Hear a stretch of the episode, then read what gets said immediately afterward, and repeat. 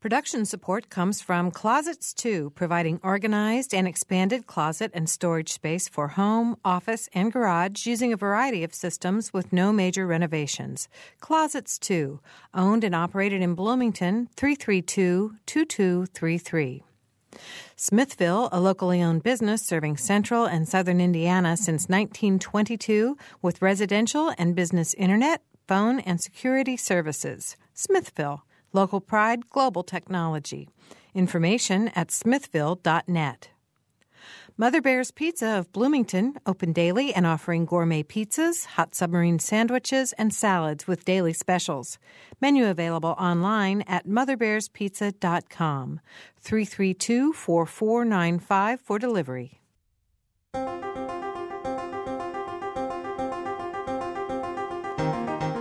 Welcome to Noon Edition. I'm Bob Zaltsberg, editor of the Herald Times in Bloomington, along with co host Daniel Robison from WFIU, and our guest in the studio today is 9th District Congressman Baron Hill. You can join the program by calling 855 0811 or 877 285 9348 if you're outside of the Bloomington area. You can join the discussion on our website, wfiu.org slash noon edition, and you can follow along on Twitter at noon edition. Baron, thank you for being here. Good to be here, Bob. All right, it's good to good to see you as always. Uh, before we get into the serious stuff, I, you know, there's been a lot of chatter about your basketball playing ability again. that President Obama's uh, invited you to to play basketball. Tell us about that. Well, uh, the president is a pretty good basketball player. I've watched him play before, and he's learned that uh, I used to play the game. Uh, uh, 20 pounds ago, and uh, called me up uh, last week, as a matter of fact, to talk to me about several things, but one of them was a pickup basketball game. I told him better hurry up uh, pretty quickly for me to be competitive. I'm 56 years old now, and I'm running out of time. Yeah, but I'm looking forward to it. All right. Well, you'll be able to run up and down the court a few times anyway. A few times I'm anyway. Sure. Yeah. All right.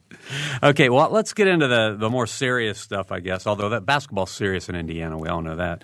Uh, but you know, the healthcare reform issue has taken a, a lot of uh, a lot of ink for newspapers. It's been taking a lot, a lot of your time, probably most of your time recently. But I just want to give you a chance before we start taking calls and get into other questions to outline, you know, where you are on this issue at this point.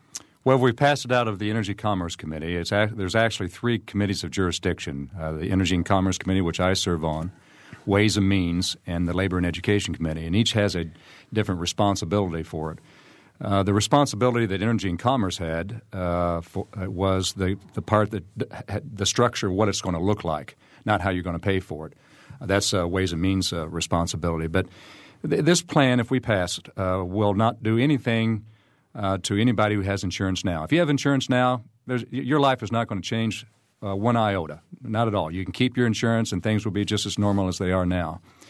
Uh, if you don't have insurance, you will be required to uh, uh, buy insurance. And what will happen is, is there will be an exchange set up that will be run by Health and Human Services. And on the exchange, you'll be able to buy either a private insurance uh, a company's uh, a policy or you'll be able to go to a public option. Uh, and then if you have trouble paying for it, then the government will subsidize you in terms of your payments, and that subsidy runs from anywhere from 70% to 92% mm-hmm. whatever the premiums are. Right, and that's one of the things that we keep hearing, I guess, in a lot of the town hall meetings is that you know, you're going to take away my insurance, but that's just not true. Not true at all. Mm-hmm.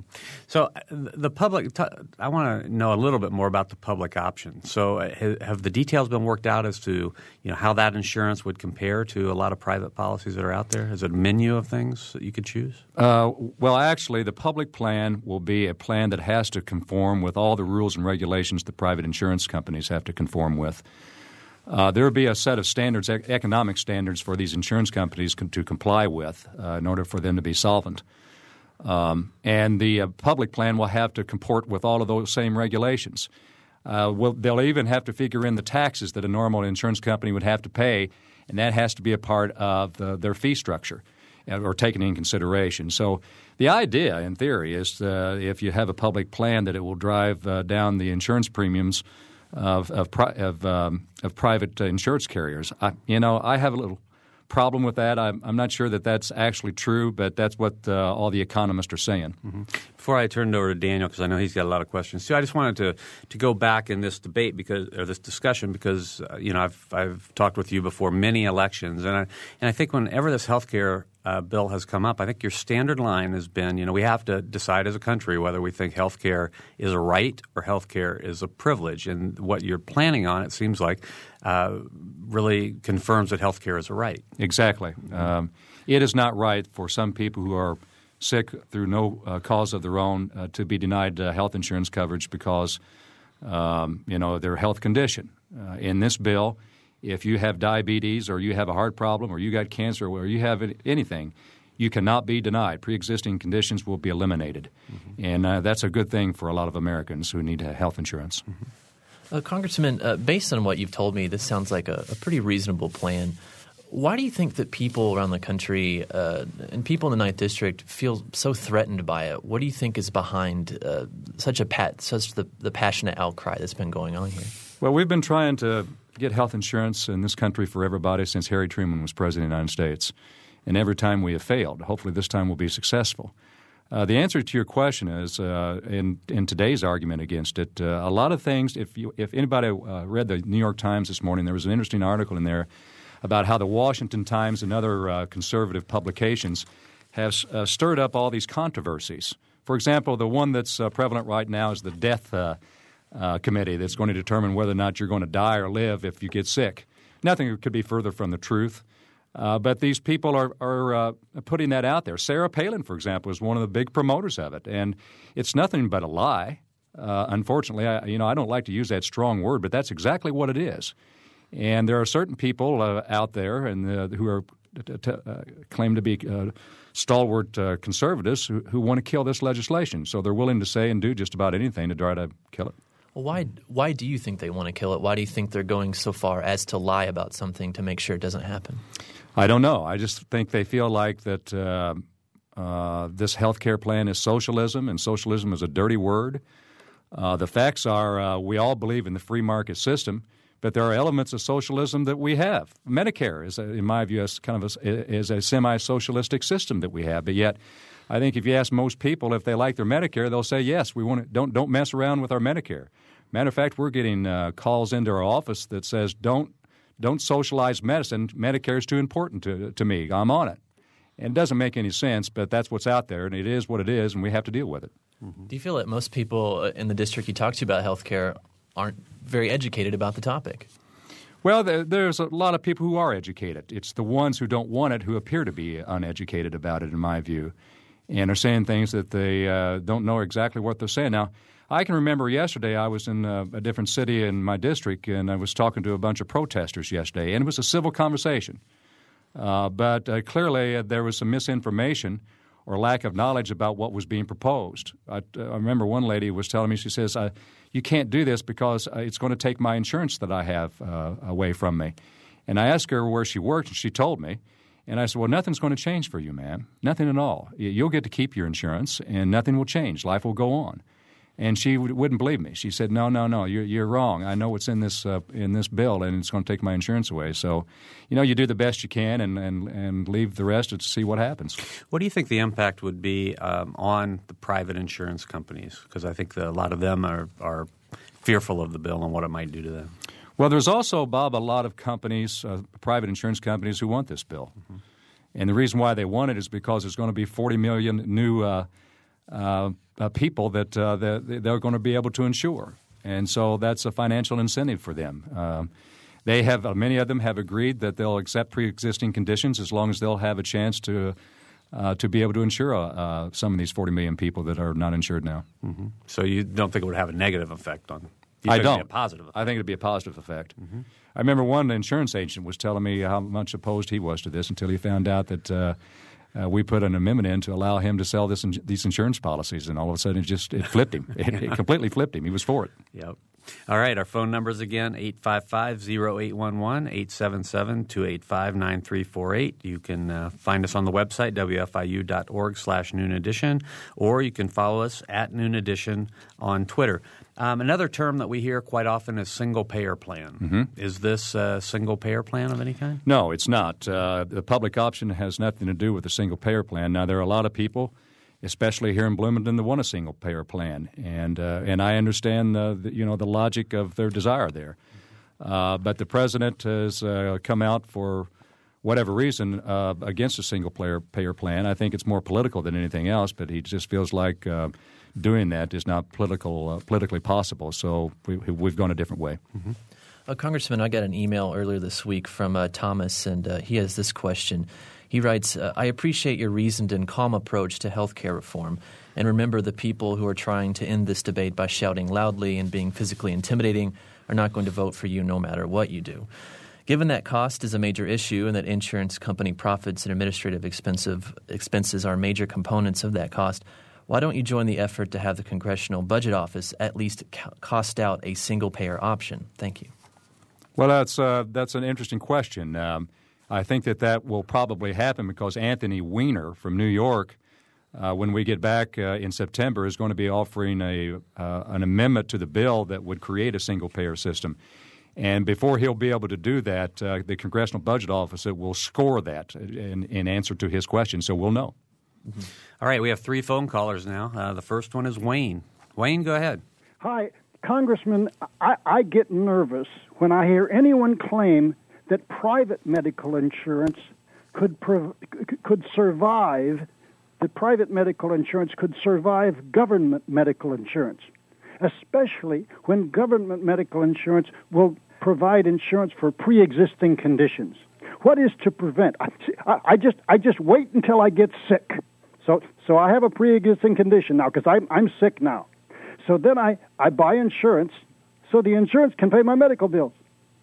Now, now what, what private insurance company could survive that kind of a, that kind of a mandate? Wayne, I can only tell you what the insurance companies have told me, and that's that they're willing to take pre existing conditions if they have an opportunity to insure 40 million people. Uh, so uh, uh, they've probably calculated it some way that they, that they can do this knowing full well that uh, there's going to be some cost for pre-existing conditions. Now, uh, to answer your question even further, as you know, many group policies uh, that companies have, uh, like let's just take a hypothetical ABC corporation, if they're insuring their employees, if a sick employee comes on board, that person has to be insured. There's no pre-existing condition, so that system is already in place. It's just going to go national here with this uh, plan. Yeah, I think question is, you know, would a bunch of people wait and, until they're sick to, to have insurance? And I can't really picture that. But, I, I, can't either. But anyway, uh, that's Wayne's uh, position and his concern. And now we're going to go to Rob. Hey, Rob. Hi, it's Rob Stone. Hi, Rob. And, uh, I know you all. Hey, Rob. Greetings, Baron. And uh, I'm gonna. I wanted to just talk a, a, little bit more to ask you to talk about the uh, the so-called death panels which is um, you know such a disturbing thing for me because you know, I'm a physician and um, I've been practicing in Bloomington for 26 years now. Ever since I was a junior in medical school and really started working on the wards with sick people, I have wanted to see more discussion about end of life issues, uh, more discussions within families, more discussions by uh, b- between patients and their doctors. And from my reading of uh, you know the, the House versions of the bill, um, what this bill would encourage uh, is basically more counseling, more discussion, uh, encouraging people to talk about end of life issues. And so to call this idea death panels is just uh, so disturbing to me. I mean, this is an idea that I've wanted for you know ever since before I even graduated from medical school, and uh, and I'm just so so upset that, uh, they're being uh, smeared as, as death panels. Um, tell a little more what you think about that. Well, I'm glad you, glad you asked the question, uh, Dr. Stone. Um, this is disturbing to me too. Um, there is there are no death panels in this bill, and I want to make that perfectly clear. There are no death panels in this bill. What is is in, what is in this bill is an opportunity for a person when they sign up for the insurance to make a choice and it's their choice whether or not they want to do a living will. And if they want to do the living will, then they check off that they do. If they don't want a living will, they, they check off that they don't want one.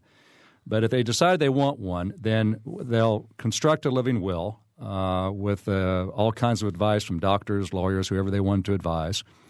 Um, and uh, that uh, living will will be included in on the electronic medical records, so that it's not put away uh, under somebody's bed in a shoebox, but that record will, be available, so that uh, when a person does come to the time uh, that they may die, then uh, doctors will be able to refer to that medical record, the living will, determine what kind of treatment that person may or may not want, and that's all it is. But I want to repeat one more time no matter what uh, Sarah Palin says, there are no death panel, panels here in this bill.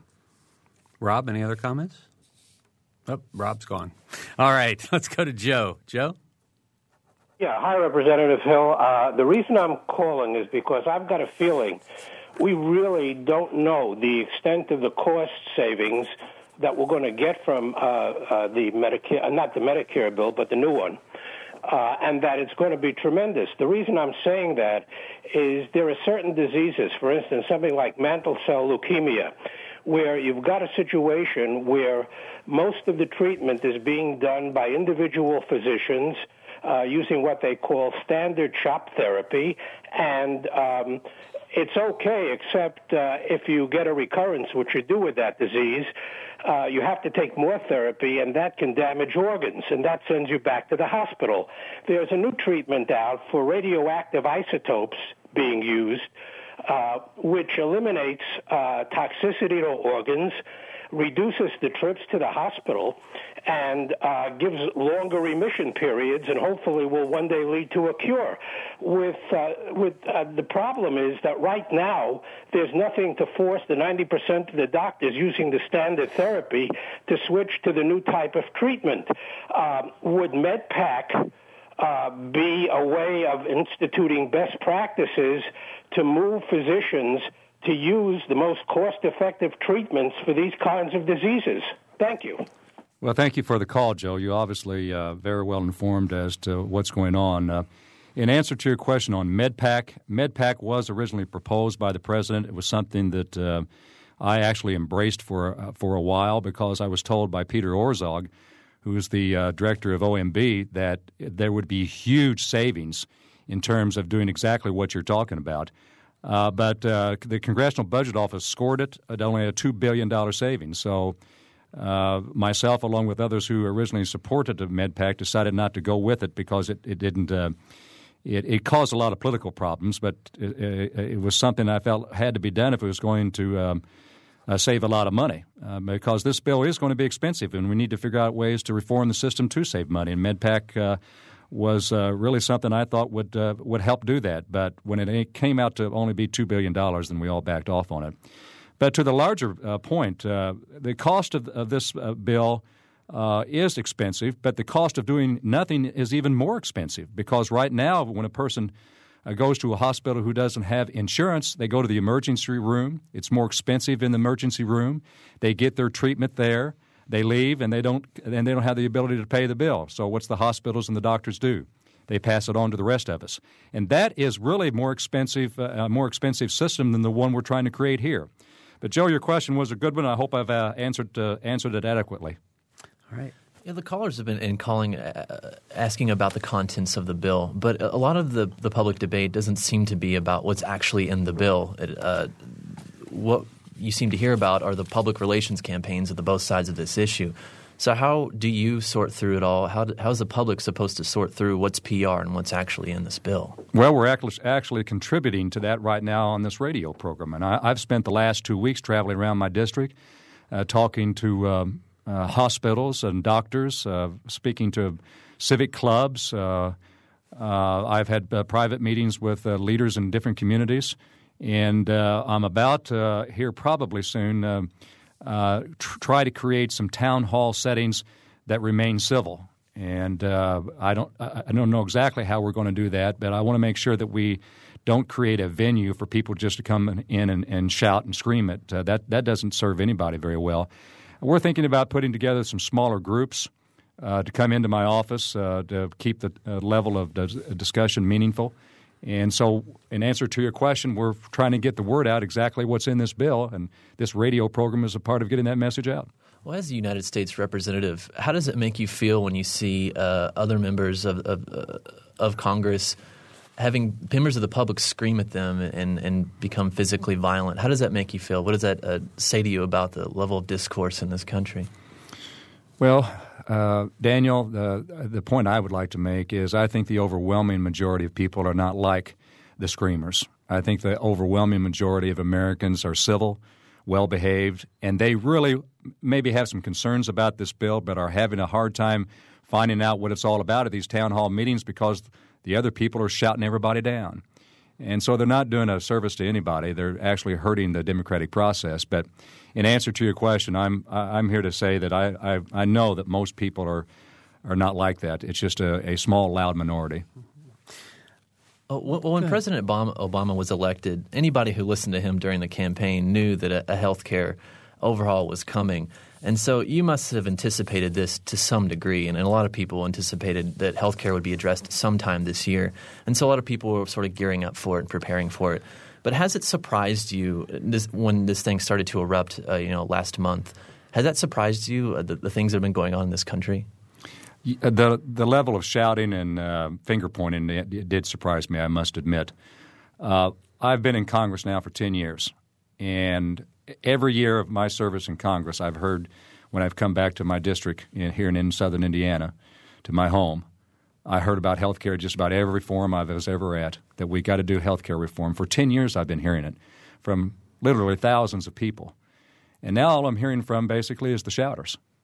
And um, it's time for those people that I've been talking to over the last 10 years to get active here.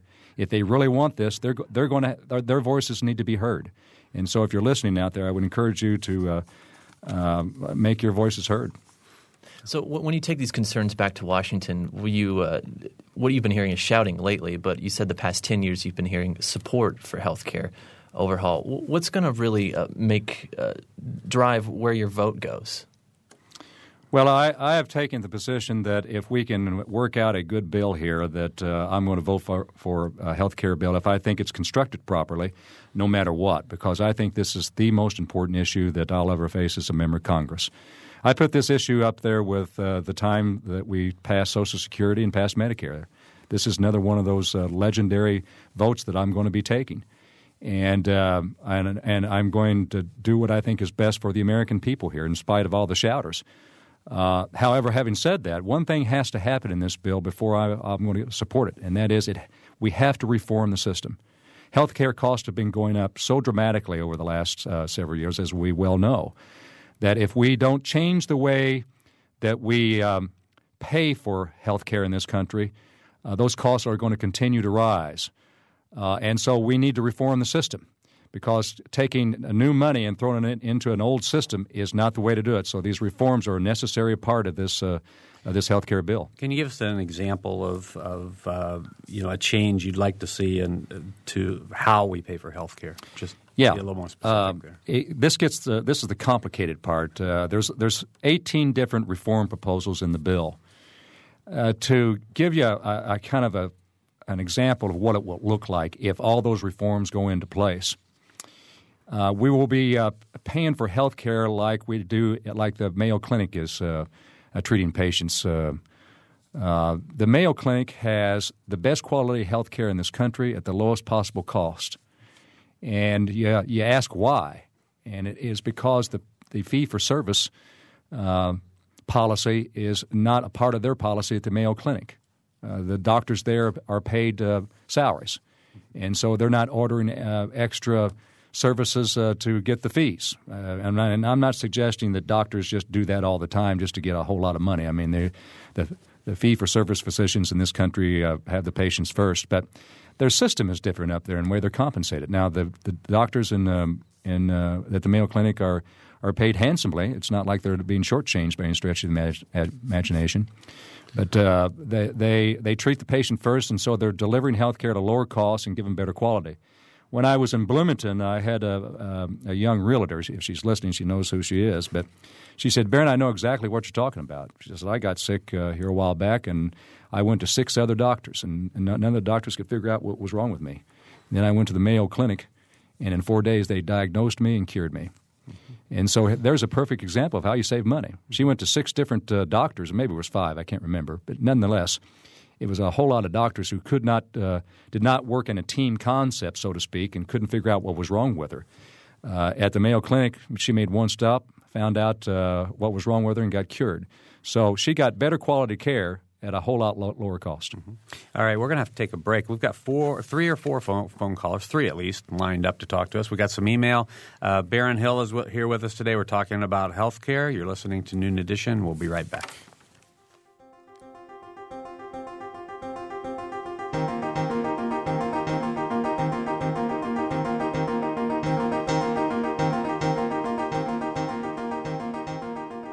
You're listening to Noon Edition on member supported WFIU.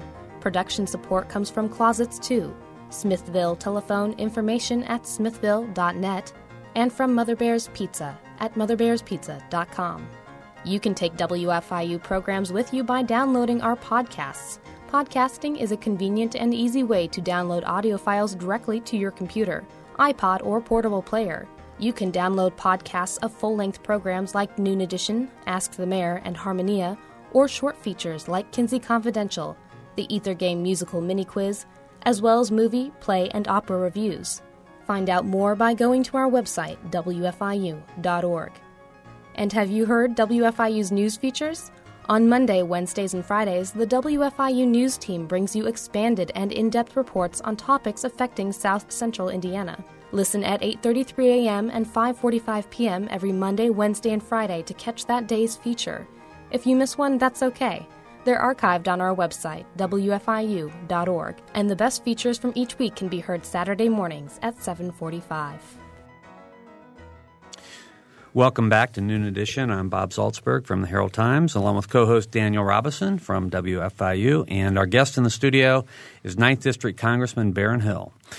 If you uh, have questions or comments, please phone us at 855-0811 or 877-285-9348. Outside of the local calling area, you can uh, check our website, wfiu.org slash noon edition, and send in questions there, or you can follow us uh, at Noon Edition on Twitter.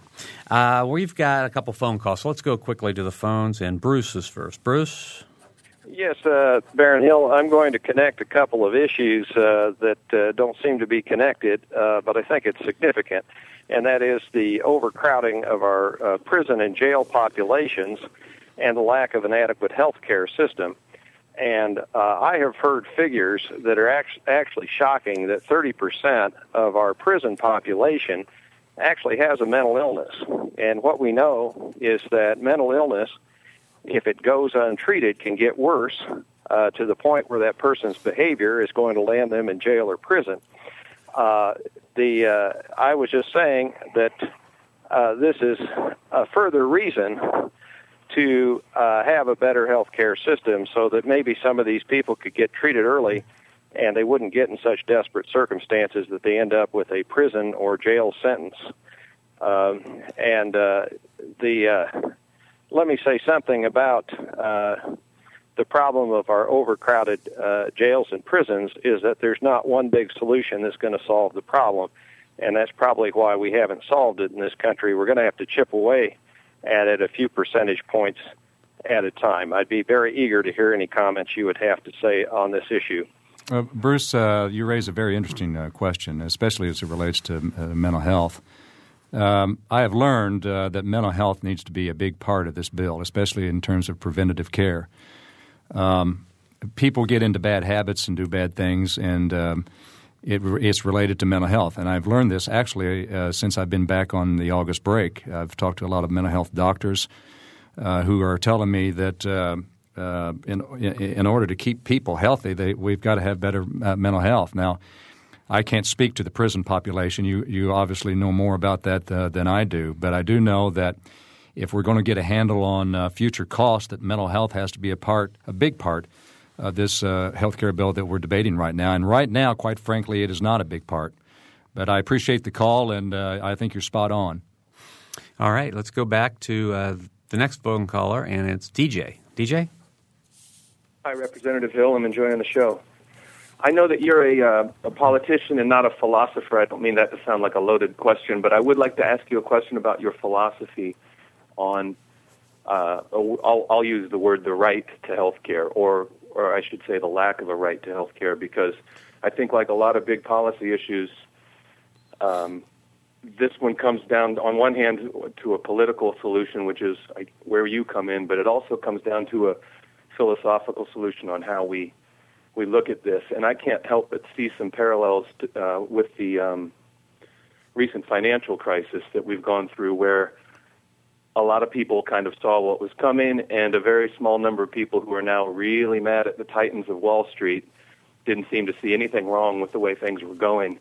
They they remind me of the same sort of people who might have had no problem with Saddam Hussein's conduct until 20 years after the fact. I'm just saying they can be whipped up into a frenzy pretty easily.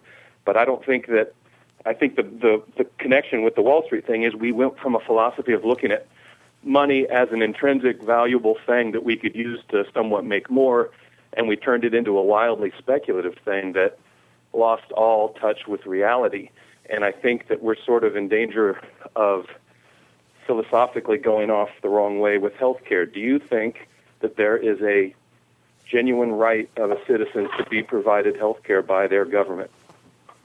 Well, I think there was a, uh, that health care is a right for all all Americans. I believe that. Now, in this particular case, uh, this is not that that health care uh, insurance is not being provided by the government except in the form of the subsidy for those people who can't afford it.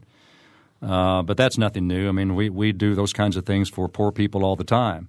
But I do believe health care is a fundamental right for every American in this country.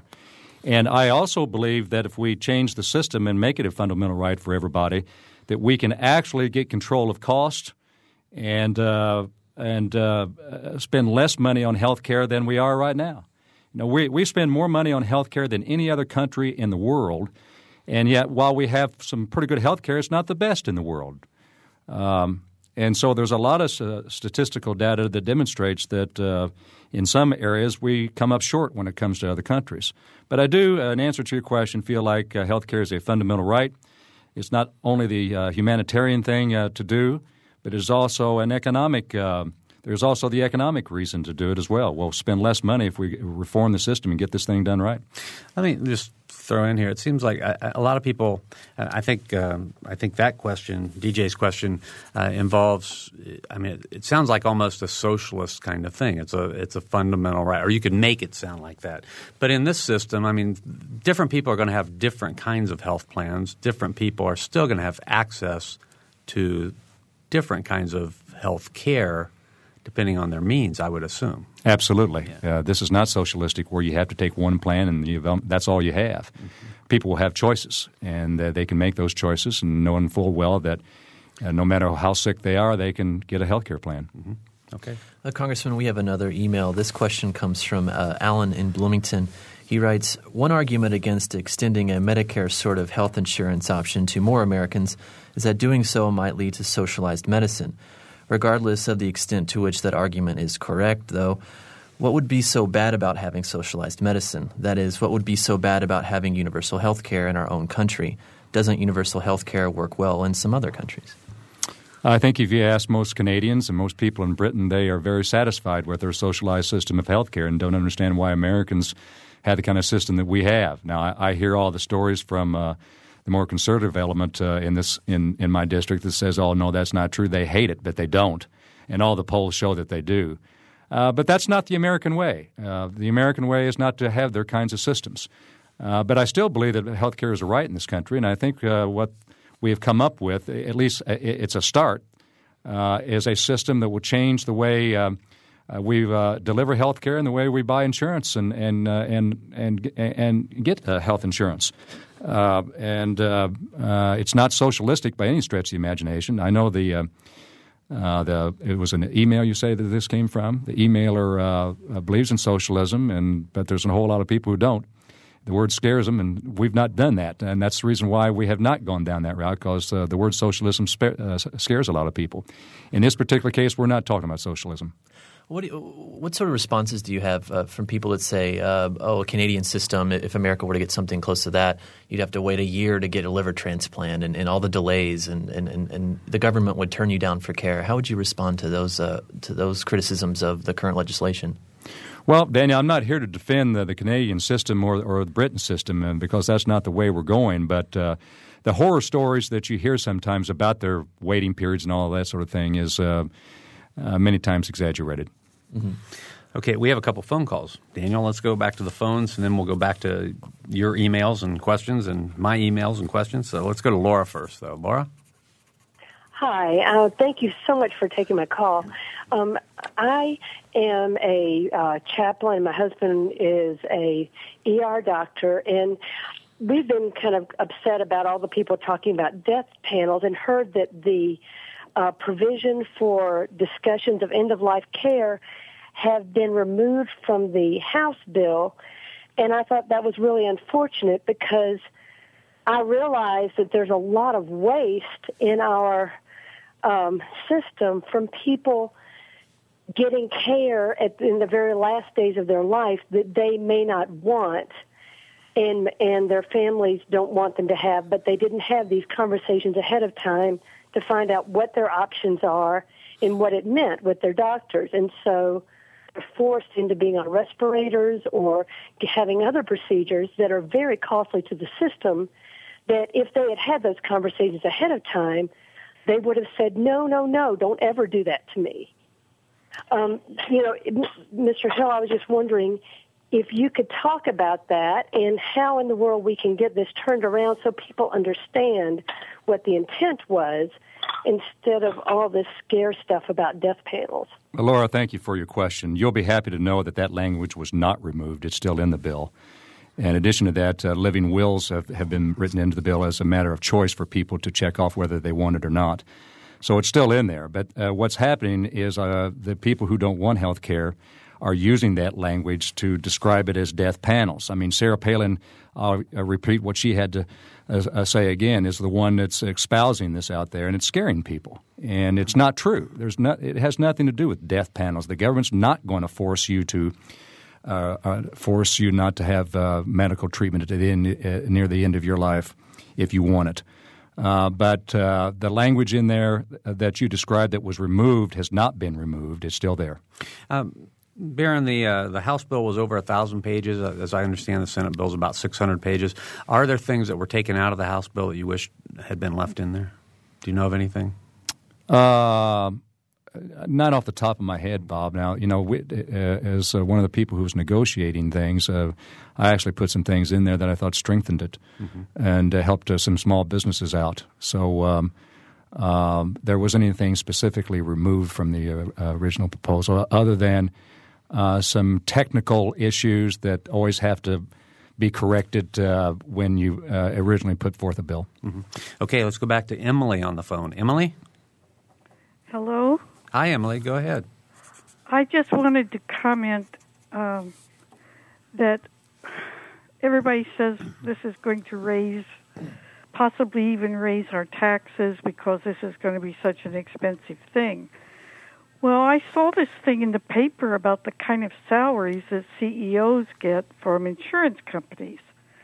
And I have a great deal of confidence that the government is not going to pay anybody 27 million a year to run this government's plan. And I'd rather pay into the government for a plan that benefits many many people than pay towards a salary of somebody I admit their salaries are not as great as the um, Wall Street people's, but it's still a, a light year away from what most of us have earned in our lives. And I would rather contribute to that, to the government, and extend this to more people. Um, and I, but I do uphold the right anybody who wants to keep a insurance company private policy they should do it. They should get the kind of care they prefer. But I think we should be more generous about opening it up to more people. I, I agree with the man who talked about the prisons, and I agree that many young people would benefit from having good medical care at the beginning of their lives. They would be less discouraged at making good careers and become productive tax-paying citizens. And and I just wanted to say I really would like to support this. I I'm on Medicare, and I have to pay more for the 20% supplement from a private insurance company than I pay the government for the 80% that gets paid by Medicare. So I think if we consider how we're spending our money, we would be for a government sponsored plan.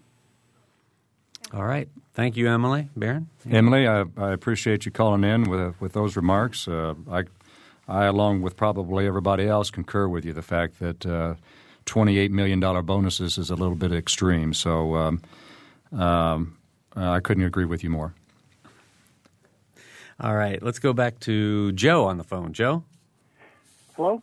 Hi, Joe. Go ahead. Hi. Yes, I was glad to hear Baron talk about the rights of um, health care. So I was wondering, are you going to also say, well, there's responsibilities with that, like the right of free, free speech until you libel somebody? So if you have a right to health care, are people going to have to be responsible to get that health care, not smoke, exercise, keep their body mass ratio down, uh, things like that? In other words, if you have a right, then you have responsibility to engage that right. So are you going to now say, well, you better start living healthy or you're going to lose that right? Thanks. Well, I don't think anybody ever loses the right, but I do agree that we should live more healthy lives, Jill. And uh, there's a, a, lot of language in this bill that uh, provides incentives for those people not to smoke, not to be overweight, all those sorts of things. There'll be some uh, benefits in terms of uh, premiums that you would uh, uh, will not have to pay. And some benefits that you will receive if you live a, a healthy lifestyle. But we need to encourage that, and the prevention section in this section does that. All right. Thanks a lot for that call, Joe. And Angel is next. Hello? Yes, good afternoon, gentlemen. Yes, go right ahead. Yes, sir. Uh, Congressman Hill, wanted to, uh, in, in, looking at all the, uh, the, discussion and debate about the health care bill, I have seen very precious little about the state of, uh, of those people, those Americans with disabilities, particularly those who are dual eligibles. What, at this point, does the bill say or does not say about the continued health care for those individuals? It doesn't address the issue of dis- uh, disabled uh, uh, folks. Uh, I forget what your name was, but uh, Angel. Okay, uh-huh. it doesn't address it at all.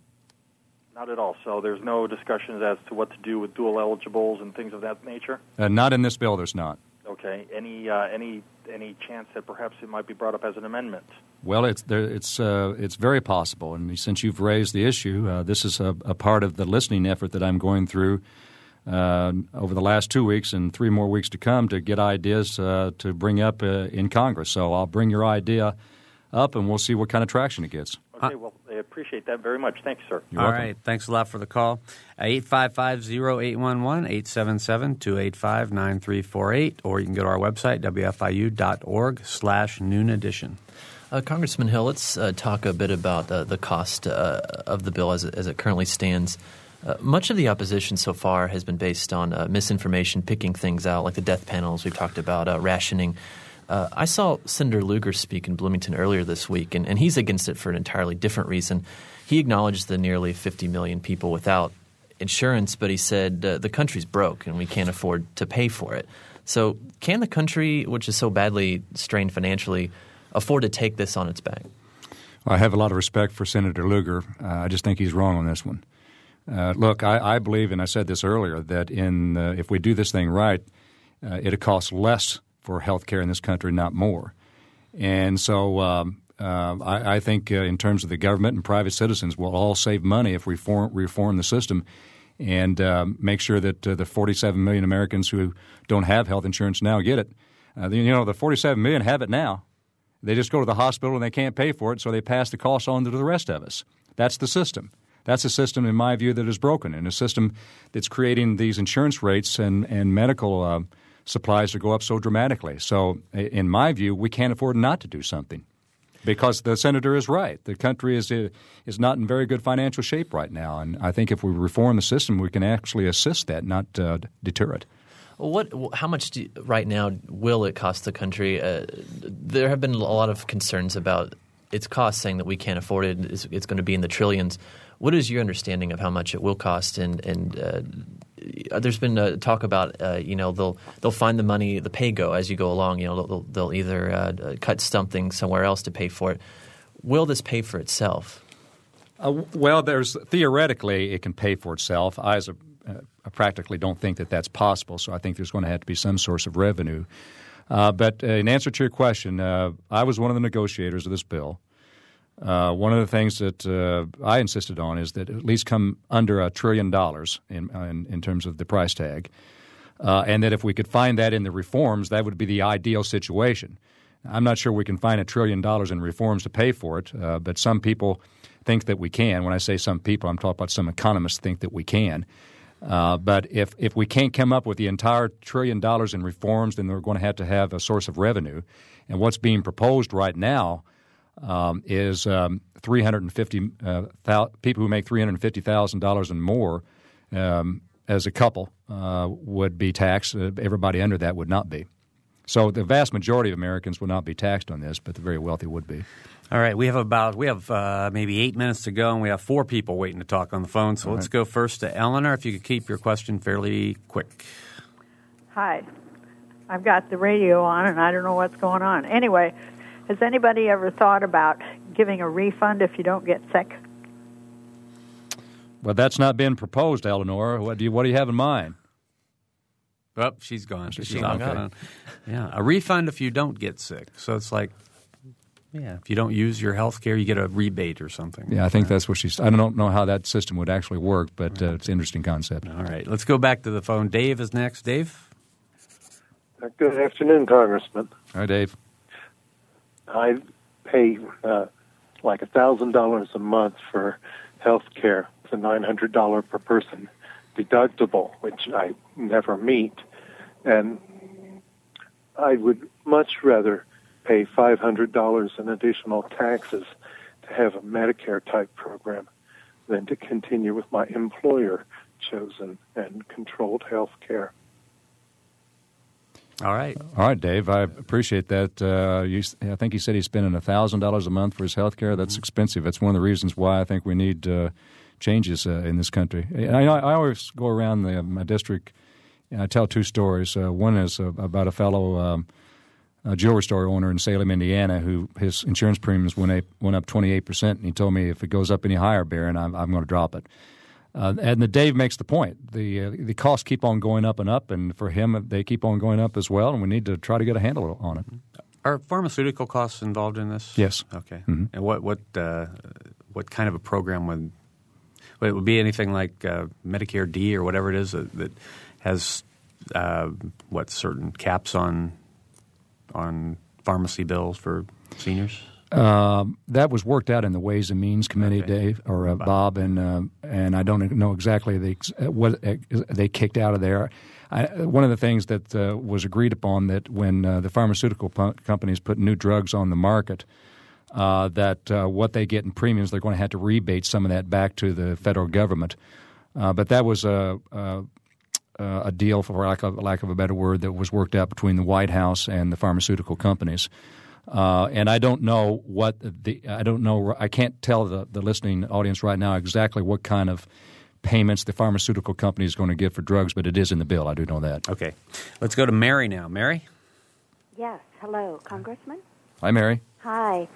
Um, I am wondering about uh, just what you were talking about. I have a brother-in-law uh, who lives in Evansville. His wife works at Mead Johnson. He is disabled with MS, and his medication is very expensive. It's uh, it's an experimental drug. Um, now he claims that his insurance provider with Mead Johnson would change and go to the public option and um, that the public option would not cover his medications. Uh, has there been discussion about the people who might already be on a certain medication that is a very expensive drug somewhere? Uh, I, I uh, the number that sticks in my head is like sixteen thousand a month.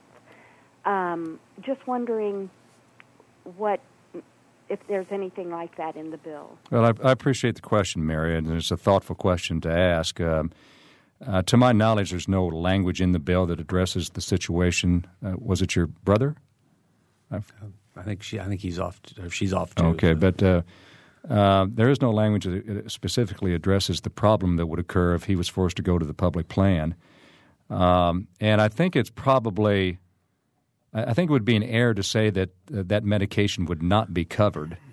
Uh, but I'll look into it. I mean, it's a fair question to ask, and let me look into it and uh, and see what I can find out. Uh, Baron, there's so many details in this, and as she asked, you know, in this specific case, would maybe his drugs not be covered? But I, I would assume that once, if this bill passes, once we get into it, there must be some kind of an appeal process where if if some specific thing is happening to some one specific patient, there's somewhere they could go to try to get their problem solved. Yeah, well, one of the places they could go to is my office. That's that's the things. That's why I'm here for. Mm-hmm.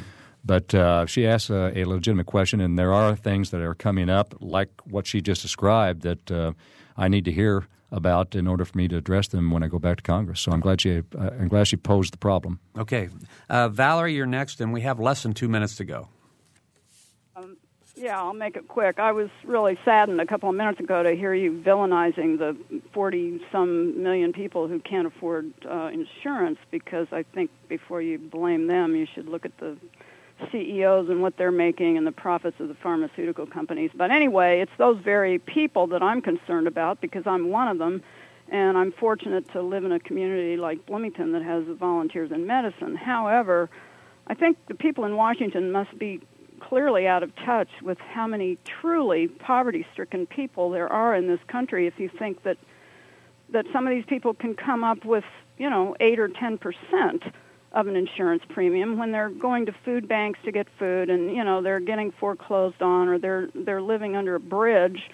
Um and so they get the premiums you know subsidized. You know what what kind of copay are they going to have? What kind of deductible? You know if you have a $5000 deductible and you have your premiums covered that's not going to help. Valerie so let- thought about those people? Yeah, let, let me have uh, the congressman answer that. Val, uh, Baron. Well, thank quickly. you, uh, Valerie. I, I, think you misheard. I wasn't vilifying uh, the 47 million Americans that are not on, who don't have health insurance. I was actually saying they're now going to have an opportunity to get health insurance.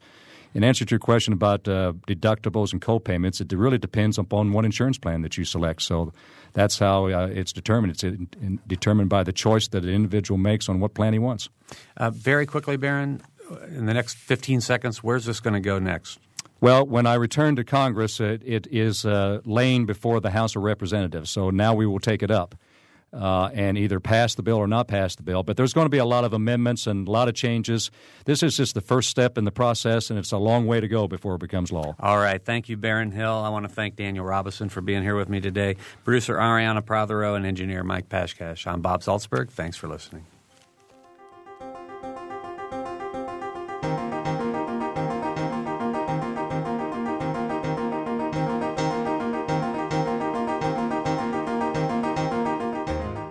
Noon Edition is a production of WFIU and the Herald Times.